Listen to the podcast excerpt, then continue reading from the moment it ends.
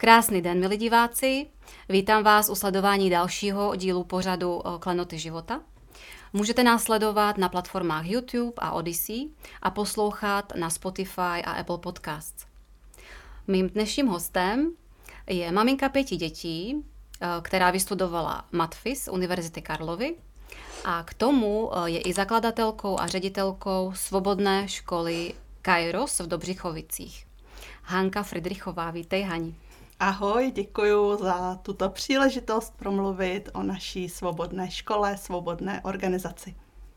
Jako první by mě Hani zajímalo, co to vlastně to svobodné vzdělávání je, protože eh, pořád vnímám, že ve společnosti spousta lidí tuto definici chápe špatně. Mm-hmm. Tak pojďme to pro začátek rozdělit a říct si, že uh, vzdělávání probíhá kdekoliv, nejenom to, co my si představujeme v lavici ve škole, ale od narození, že máme v sobě zabudované programy s touhou poznávat svět a učit se, zapojovat se do společnosti. A co se týče svobody, tam je potřeba uh, dlouhodobě a vlastně stále zkoumat, co pro mě ta svoboda znamená.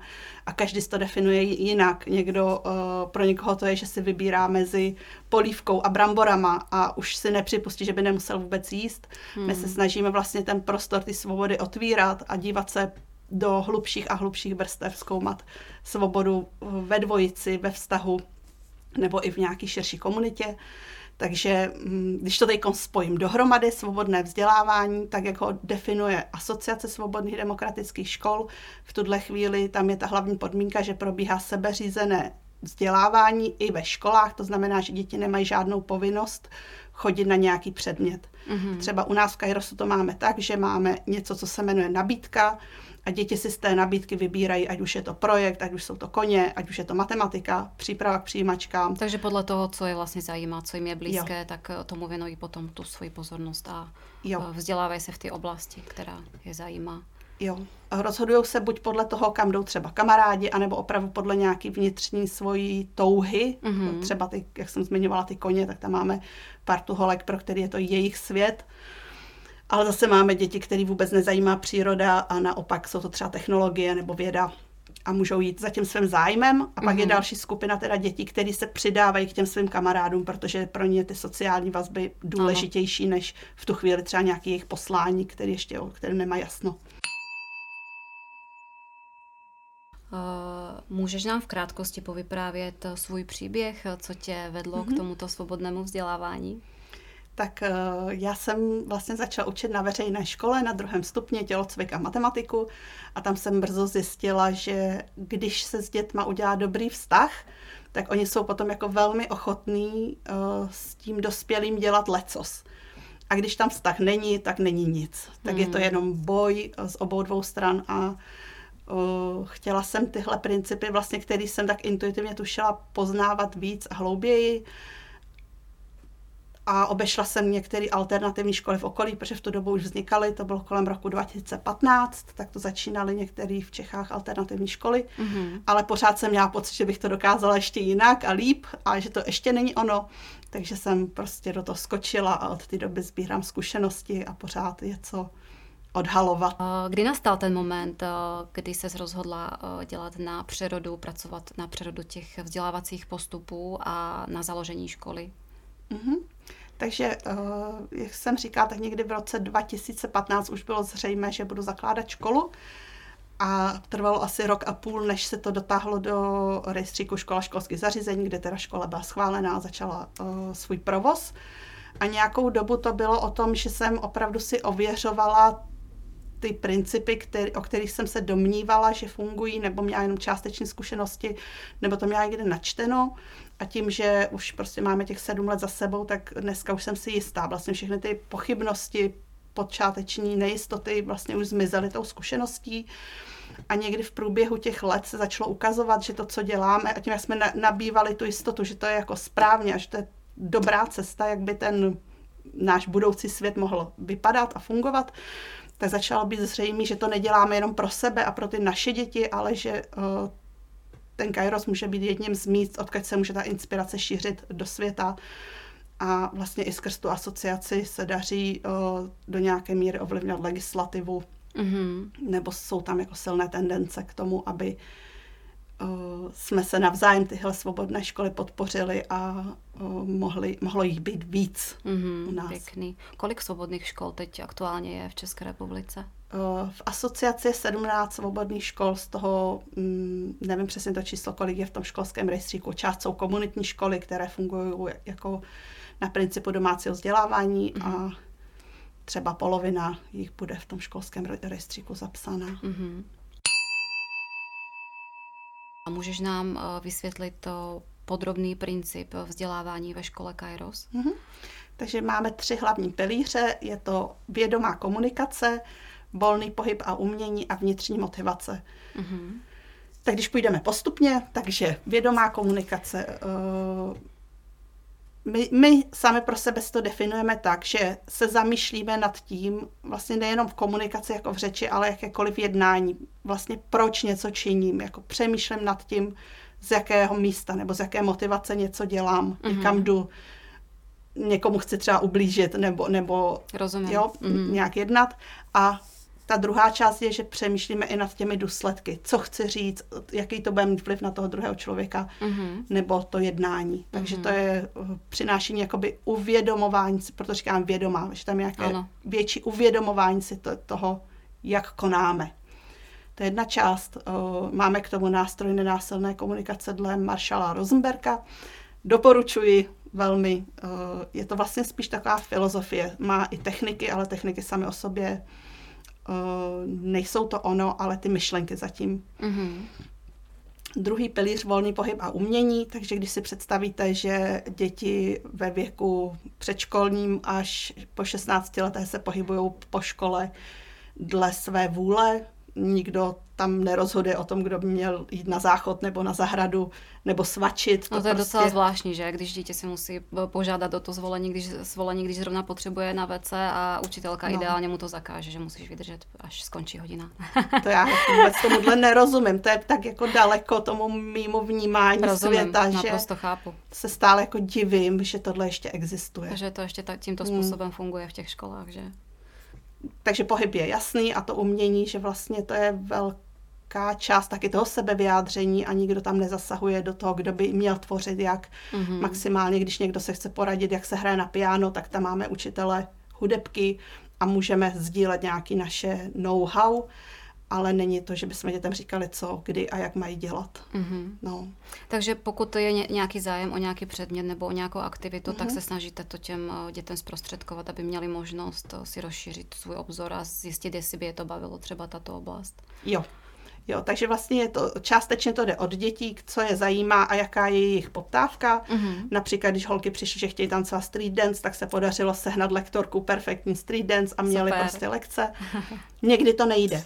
Hmm. Jo, ale třeba uh, máme příklad chlapce, který chtěl hodně pochopit principy fyziky a už jsme nevěděli, nikdo z nás neměl tu kompetenci, hmm. takže jsme koupili vzdělávací aplikaci a společně s učitelem prostě procházeli do hlubin té fyziky. Hezky. No, takže částečně to jde z poptávky dětí a částečně to, co my žijeme, to, co jsou naše vášně. Když jsme tam měli učitele, který měl rád jogu, tak děti s ním cvičili jogu, protože byl prostě charismatický a, a děti Rozumím. chtěly být s ním. Je to hodně i o té inspiraci, že jo, co, co vyzařuje z toho člověka, což souvisí velmi často i s rodičemi, že my vlastně jako rodiče jsme velmi často ty hlavní inspirátoři těch našich dětí.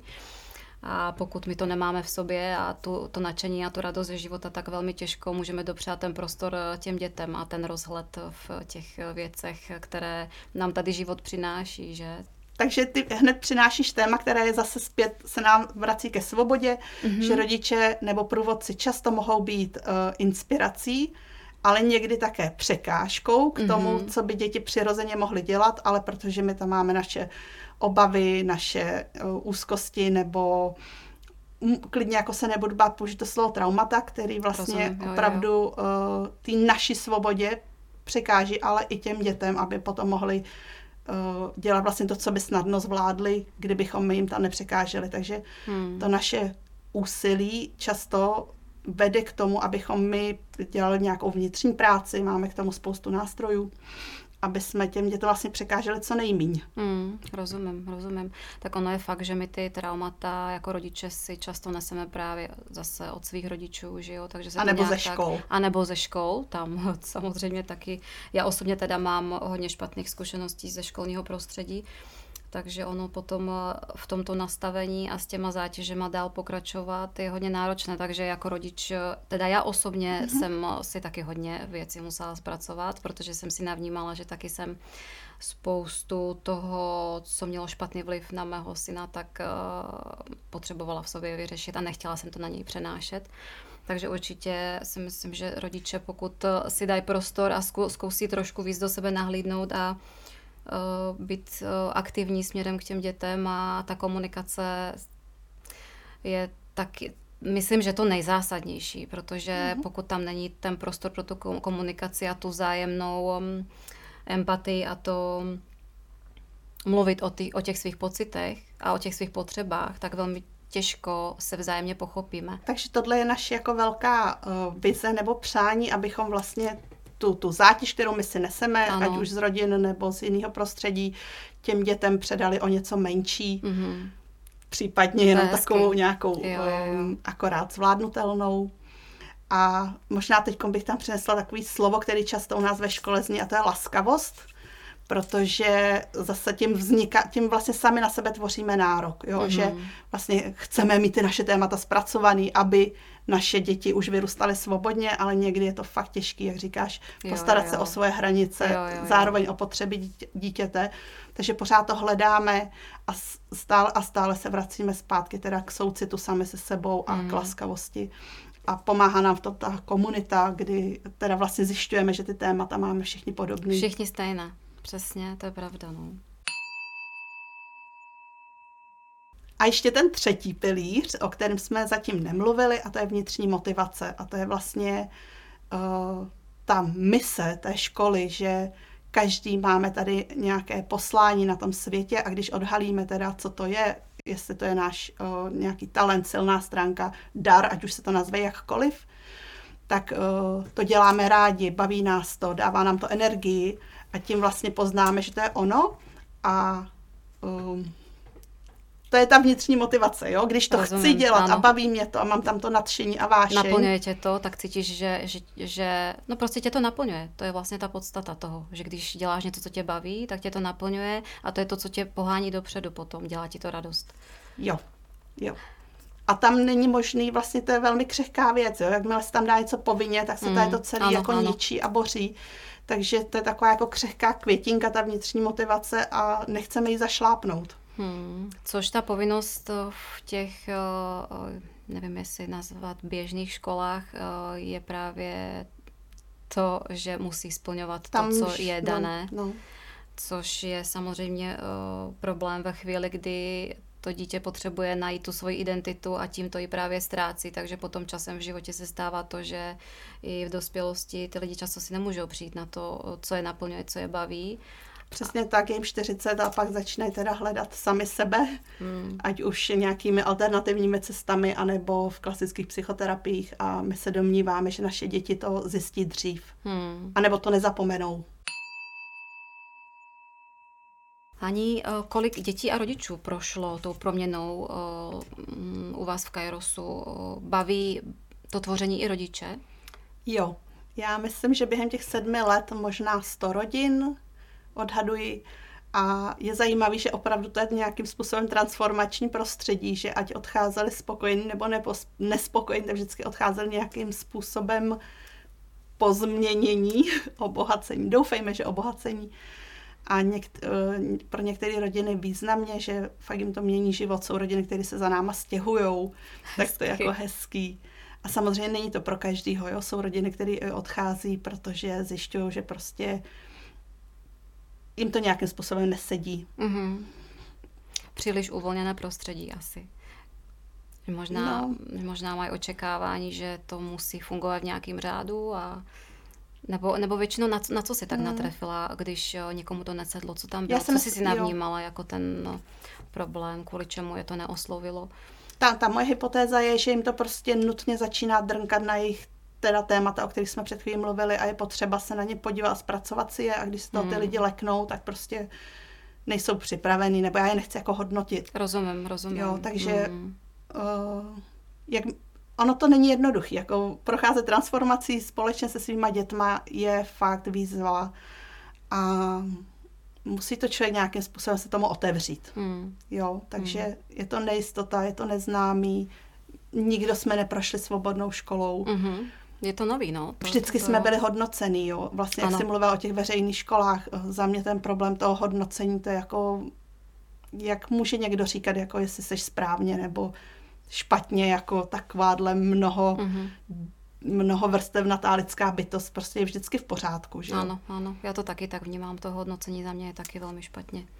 Protože v některé oblasti ty děti jsou, vy- vynikají a jsou výborné a je to takové zabalené do jednoho pytle a to hodnocení je takové to všeobecné.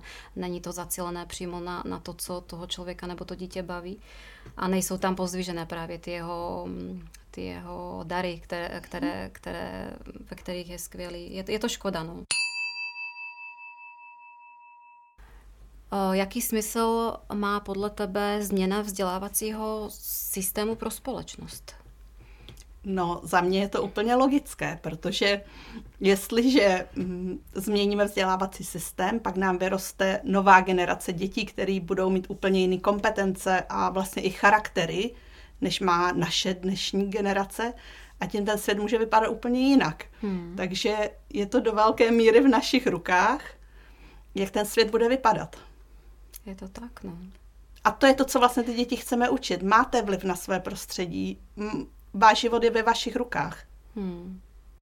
Ještě jedna hodnota, která tady nezazněla, kterou bych chtěla uh, přinést sem do tohohle pole, je důvěra.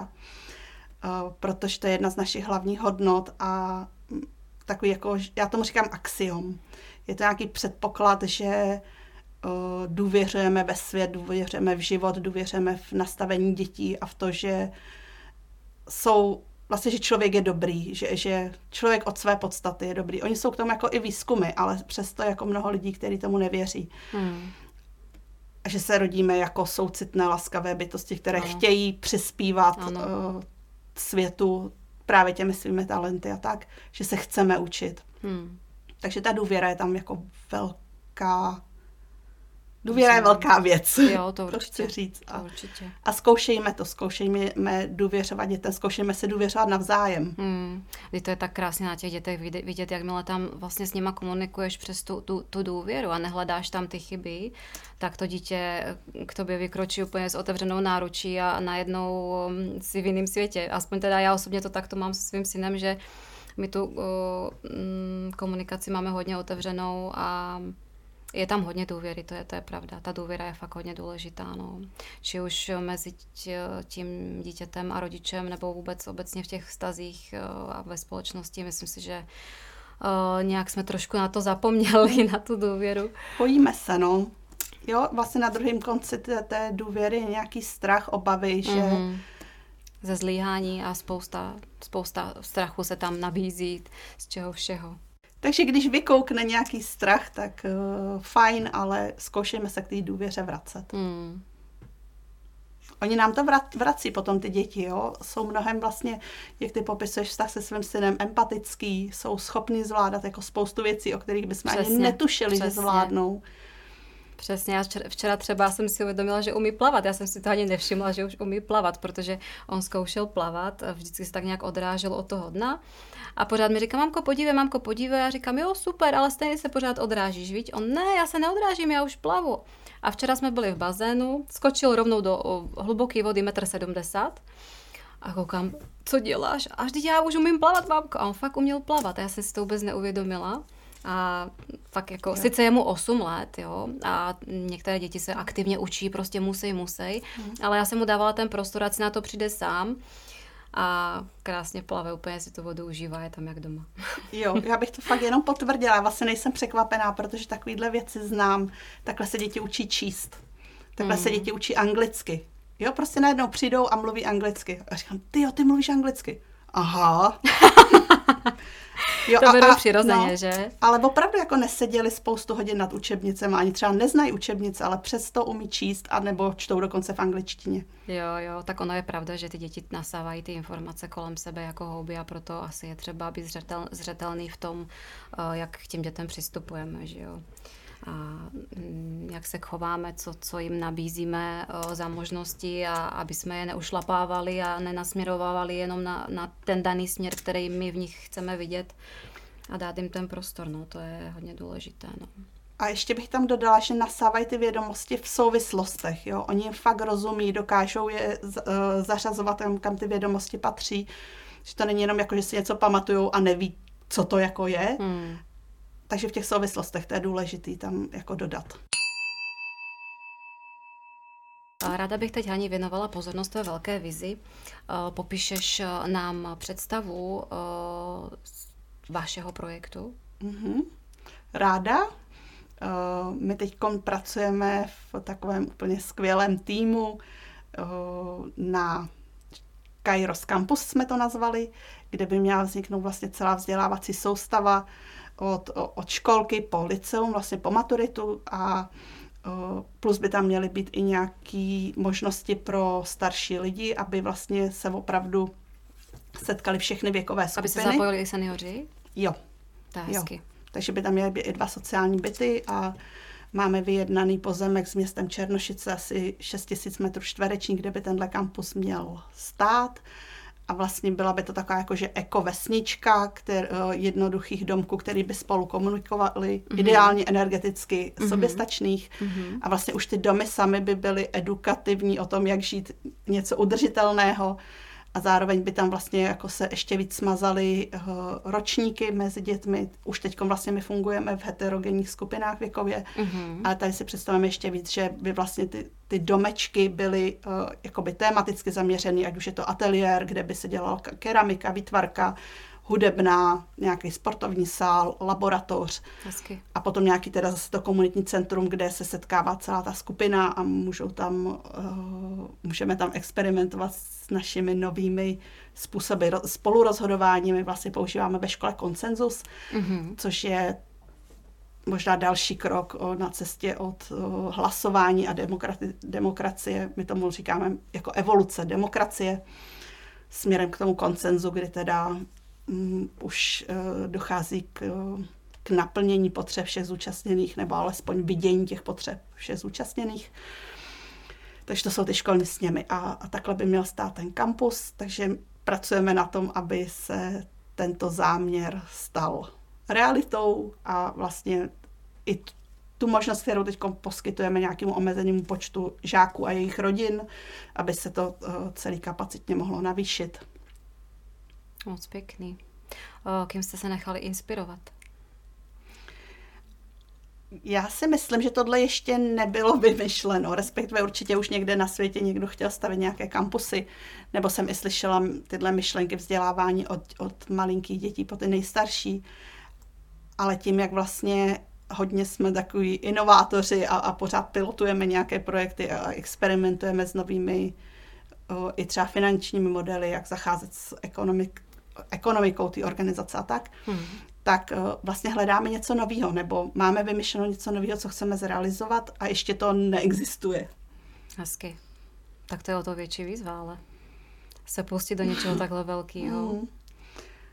Já jako hodně věřím tomu týmu, protože když vidím, jak ty lidi mají uh, nadšení pro tu věc a mají kompetence, ať už je to uh, právník, ať už je to projektový manažer, mm-hmm. ať hmm. už je to architektka, tak uh, si říkám, kdo jiný by tohle měl zrealizovat než tyhle lidi. Hmm. Jo. A samozřejmě financování je oříšek, je to Rozumím. obrovská částka peněz. Rozumím. Na druhou stranu svět takovýhle projekt potřebuje, o tom to jsem určitě, přesvědčená. To a, takže my jsme vlastně k dispozici, aby se tahle nová věc mohla zrodit. A aktuálně co vše máte k dispozici pro realizaci? Mm-hmm. Takže tak, jak je ten stávající Kairos, takže my můžeme přenést know-how, můžeme přenést tým a klientelu. Máme ty pozemky od města a máme připravené rozpočty a prvotní studie od architektů a tým, který by měl být kompetentní na to tu vizi zrealizovat. Nemáme financování těch budov, protože vlastně je zřejmé, že ten provoz toho kampusu by měl být soběstačný, mm-hmm. ale už neunese investice, že vlastně to nemůže být ani jako investiční záměr, hledáme spíš partnera, který mm, mu by dával smysl vložit své prostředky do proměny společnosti. Rozumím, s tím souvisí i to, o, chcete, aby byla ta škola soukromá, nebo... O, nebo... Mm-hmm. My v tuhle chvíli uh, máme příjem teda ze školného, což znamená, že to není jako přístupný úplně jako všem, ale snažíme se to školné držet na co nejnižší vrst, uh, úrovni je možné. A s tím to i souvisí, že my bychom jako to dokázali udělat jako investiční záměr, ale v tu chvíli by se tam uřízla jenom prostě nějaká vrstva společnosti a to nechceme. Mm-hmm, rozumím. Takže chceme to umožnit co nejširší škále mm, lidí z, jako z různých ekonomických skupin, mm-hmm. ale školný vybíráme. No. Mm-hmm. V jaké výši to školné je? Mm-hmm. V současné chvíli je to 9 tisíc, což se může zdát jako měsíčně. Může to vypadat jako spousta peněz a i očima rodičů to v některých rodinách bývá náročné, ale snažíme se vlastně mm, inspirovat modelem, který se jmenuje Financial Co-Responsibility, kde vlastně se ta zodpovědnost za to fungování finanční rozkládá do celé ty komunity, takže některý rodiče mají možnost přispět víc, aby potom jiní třeba mohli mít nějakou slevu. Rozumím. Jo. Ale takhle to je a pořád vlastně v tom provozu školy je to málo, nebo mm. relativně málo. No. Mm že chceme, aby i ty učitele potom měli nějaký platy, za které jsou schopni uživit svoje rodiny třeba a nedělali to. Spousta lidí tam jako odvádí spoustu hodin dobrovolnické práce z toho rozumím, nadšení, rozumím. ale v nějakou chvíli už to není udržitelný a je potřeba prostě mít i na ty výplaty. To je jasný, to, to, tomu naprosto rozumím. Kdo s vámi spolupracuje a pomáhá vám v realizaci? Mm-hmm. My jako Kairos máme uh, podporu z, Emory univerzity, uh, protože implem, pilotujeme vlastně jejich uh, vzdělávací kurikulum, by se to dalo říct, v oblasti emoční, etické, sociální výchovy. To je jako zajímavá věc, protože se na tom spolu podílel Dalai Lama hmm. a vlastně přináší tyhle hodnoty um, i do veřejných škol. Moc hezky. Potom máme lektory z, ze Švédska, protože jedním z té části toho osobního rozvoje je intuitivní pedagogika. Podporuje nás Institut inovativního vzdělávání, hmm. teď teda město Černošice tím, že nám dává k dispozici ty pozemky. Jo, ty jsi se i před ptala na to, jak moc to baví ty rodiče a tím, no, že, no, no. Jo, tím, že oni teda mají možnost spolu rozhodovat, tak opravdu tam chodí aktivně se... Pomáhají i rodiče. Jo, podílejí se na chodu ty školy. Hezky. Přinášejí i třeba vlastně, mm, jak mají ty své firmy různé, tak eh, když se něco hodí do školy, ať už je to projektor, anebo ať už je to zajímavá přednáška o broukách. Hmm. Jo, takže tím, jaký jsou ty rodiny, tak tím do, do jisté míry i ta škola žije v tu dobu. A i na tom kampusu vlastně máme o, dobrovolníky z řad rodičů v, v různých, vlastně jsou to jakoby expertní dobrovolníci v těch jejich oborech. Mm, tak to je skvělý. Tak to je velká pomoc docela. Takhle, když se ty no. lidi pozbírají, ty rodiče a mají tam fakt ten jasný záměr, tak potom... Jako je zřejmé, že ten projekt je tak velký, že já bych ho sama dělat nemohla a proto jsem jako moc vděčná za to, že takovýhle tým je. Hani, co byste aktuálně potřebovali, aby se váš projekt už mohl začít eh, realizovat? Mm-hmm. Uh, myslím, že teď ten nejbližší krok je architektonická studie, takže my máme rozjednaná nějaká studia a architektů i vlastně jednu stavební firmu, který, kde nám pán taky připravuje některé obrázky a určitě mm-hmm. je to financování, mm-hmm. že vlastně teď se snažíme různými cestami oslovit uh, silné finanční partnery, kterým by dával takovýhle projekt smysl a chtěli s náma ten svět měnit tímhle způsobem. Kde všude jste scháněli fi- finance a kdo by byl ideálním partnerem pro financování tohoto projektu? Mm-hmm. My vlastně ty terénní studie jsme platili z našich zdrojů z té komunity, vlastně pár rodičů, kteří tomu věří, uh, se na tohle složili, ale potřebujeme jako mnohem větší částky, takže by to měl být, uh, rozhodně to musí být člověk, který je v souladu s našimi hodnotami. Myslím, že pokud tam nebude tahle rezonance, že by to jako nebylo dobrý ani pro jednu stranu, takže soulad s hodnotami, nějaký nadšení pro tu věc a, a ty zdroje ten člověk musí mít. Tak. Vnímáš tento projekt jako první svobodnou školu tohoto druhu u nás? Když se podívám zpět do historie, tak vlastně byli jsme jedni třeba, dejme tomu, z prvních tří škol, které v České republice vznikly na principu svobodného vzdělávání. A mm, všechny školy mají, o kterých jsme mluvili, že jsou v té asociaci, tak mají plno a potřebují větší budovy, potřebují růst. A většinou to dělají tím, že se seženou nějakou o, starší budovou, kterou své pomoci opravují. A takže tahle představa toho velkolepého kampusu je v, v určitém smyslem jedinečná. Mm-hmm. Co se zdrojů týče, jaké jsou ty rozpočty? Mm-hmm. Tak o, ty prvotní návrhy se pohybují o, od 100 milionů výše a pokud by to mělo být v plném rozsahu, včetně tělocvičny a...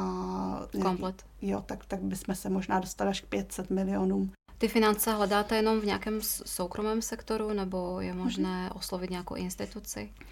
Eh, náš ideál je, že najdeme opravdu partnera, který bude mít uh, soukromé zdroje, který by, protože to je nejjednodušší cesta a nemusí tam dělat žádné kompromisy. Nicméně, když by se podařilo, že zrovna bychom měli územní rozhodnutí a byla by vypsaná výzva, tak je možnost požádat i o veřejné zdroje a možná až do 50% toho projektu, že by se dalo za nějakých specifických podmínek uh, financovat i z veřejných zdrojů mm-hmm. Evropské unie. Takže by se to dalo respektive nakombinovat nějak, ještě případně s nějakým i e, soukromým e, partnerem. Je to hypotetická varianta, jo, není to jistý, protože mm. nikdo neví, jak ty výzvy budou vypadat, mm. kdy budou vypsány, ale pokud budou, tak máme na to zase kompetentní lidi, kteří umí ty projekty připravit, mm, super. tak, aby mohly být schváleny. Super. Co by si Hani chtěla vzkázat uh, potenciálním partnerům? Hmm, že si uvědomujeme, že uh, tam je nějaká míra nejistoty a takže možná odvahu, aby pokud jako cítí, že by to mohlo je oslovit, tak aby to riskli s náma. Uh, Hani, jak jsou děti úspěšné po absolvování pak uh, dál v životě? Mm-hmm. Uh, to je častá otázka. Lidi se většinou začnou nějak obávat, když se blíží přijímačky nebo dět, uh, rodiče dětí, kteří přemýšlí hodně dopředu, vždycky nám pokládají otázku, jak se to dítě dostane na střední školu. A ta naše odpověď i zkušenost, na, uh, jak naše, tak ze zahraničí, je, že tím, že ty děti znají ten, tu, nebo některý znají tu svoji cestu a touhu, kam chtějí jít, tak se celkem snadno na ty přijímačky připravují, přestože tady máme ty cermaty, tak uh, vlastně mají v sobě nějakou tu kvalitu, že vědí, že to je na nich, mm-hmm. takže nečekají, že někdo bude jako kopat do přípravy a zapisovat je do nějakých kurzů, kam musí chodit, ale když fakt to děcko chce, tak prostě uh, a má nějaký přirozený intelekt, mm-hmm. nemá tam nějakou překážku, mm-hmm. tak uh, v podstatě Takže dokáže už převzít tu, tu určitou zodpovědnost za sebe už v tu chvíli. No, velmi. Jo, to není jako trošku, to je tam, tam v té sedmý, osmý, devátý třídě tam vidíte ten diametrální rozdíl, kdy ty děti vědí, mm. že za sebe zodpovídají a rozhodují sami a, mm. a to se všechno ukáže u té přípravy u přijímaček uh, tisíckrát, jo. Hmm. Než když rodiče vyberou, že děcko jde na Gimple a ono neví proč a no, co tam bude no. dělat a ještě se na to musí učit. Hmm.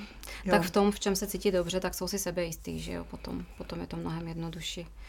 No, ale střední škola není jediná cesta, jo. Některé hmm. děti, lidi si můžou založit svoji firmu, když vylezou ze základky. I to existuje, nebo můžou cestovat. Jasný. Jo, takže uh, vlastně to naše přemýšlení v těch škatulích, uh, základka, střední škola, vysoká škola, ty cesty můžou být různý. Hmm. A když se ptala na tu úspěšnost, tak vlastně uh, četla jsem výzkum, že uh, ohledně uplatnění absolventů svobodných škol v zaměstnání a vlastně to uplatnění bylo stejné jako z běžných škol, ať už tam byl popelář, ať už tam byl lékař. Vlastně všechna ta, všechna ta zaměstnání byla pokrytá stejně, ale rozdíl byl v kvalitě života. Hmm. Jo, že oni vlastně sami sebe posuzovali jako mnohem šťastnější, uměli líp vztahy, hmm. což uh, vlastně přináší tu větší kvalitu. No. Určitě. Ještě na závěr se tě, Hani, zeptám, eh, jaké jsou hlavní výhody svobodného vzdělávání oproti konvenčním školám? Uhum, tak abychom to schrnuli, tak určitě je to efektivita toho učení, kdy když děláš něco, co tě zajímá, ponoříš se do toho, tak si to mnohem líp zapamatuješ, eh, rozumíš tomu, umíš to aplikovat. Jsou to vztahy s dospělými, kde nemáš potřebu je nějak jako očurávat, nebo hmm. jim dělat něco za zády, nebo na schvál, hmm. ale prostě jim důvěřuješ, protože víš, že oni jsou, jak říkají děti, v čilu třeba, nebo prostě jo, ten dospělý tam na ně netlačí, hmm. nějak je nemanipulujou, takže vlastně děti můžou přirozeně těm dospělým nějak důvěřovat a cítit se bezpečí. Hmm. Poznání svých talentů. Uh, už jsme zmiňovali to nehodnocení, tam hmm. jako když děti vyrůstají v prostředí, kde jsou v pořádku tak, jak jsou, tak to si myslím, že je pro ně jako obrovský dar do života. Hmm, to určitě. A je to vlastně nějakým způsobem hojivý. Jo. To určitě, no. Ještě se tě, Hani, chci zeptat, mě ještě napadá jedna otázka. Um, když vám přijde do školy nový žák s tím, že tam máte nové ty vzdělávací postupy a ten rodič s tím úplně není stotožněný a je v úplně jiném nastavení, než je vedená ta škola, uh, nepere se s tím potom nějak vnitřně ten žák? Dějou se tam dva fenomény. Uh-huh. Jeden je, že vlastně dítě si chodí nějakým způsobem do školy třeba odpočinout od nějakých nároků nebo trestů uh-huh. a právě být chvilku v klidu a, a v tom bezpečí, jak jsem zmiňovala. A na druhou stranu určitě uh, vždycky rodiče jsou pro dítě nějakým způsobem důležitá autorita. A když máma řekne musíš a ve škole řeknou nemusíš, tak to v tom dítěti způsobuje chaos a mm-hmm. je to mhm. pro ně jako velmi náročný. Mm. Takže nedá se jednoznačně odpovědět, jestli je dobře, aby i děti z rodin, které nemají svobodné nastavení u nás byly nebo nebyly. Mm, rozumím. Každopádně určitě to stojí za zkoušku. Eh, máme krásné příběhy vlastně dětí, které um, měly různě složitý třeba symptomy psychosomatický a mm. během té doby, co u nás byli, se uzdravili nebo našli chu, chuť se znovu vzdělávat. Takže jsou i happy endy. Tak to je hezký. Tak to každopádně stojí, stojí za to v tomto projektu určitě dál pokračovat. Hani, mm. moc ti děkuji za rozhovor, za návštěvu v našem studiu. Eh, přeju ti, ať eh, přijde nějaký skvělý partner, který vás mm. podpoří a můžete vytvořit fakt tu vizi velkou, kterou máte, protože podle mě to je fakt velká, velká vize, velká výzva. A myslím si, že to naše společnost určitě potřebuje, naše děti taky a my, my jako rodiče a dospěláci určitě taky. Takže přeju ti hodně štěstí Děkuji. A ještě jednou moc děkuji, že jsi nás navštívila. Děkuji. Vám, milí diváci, děkuji za pozornost a budu se těšit u sledování dalšího dílu pořadu Klenoty života. Krásný den. thank you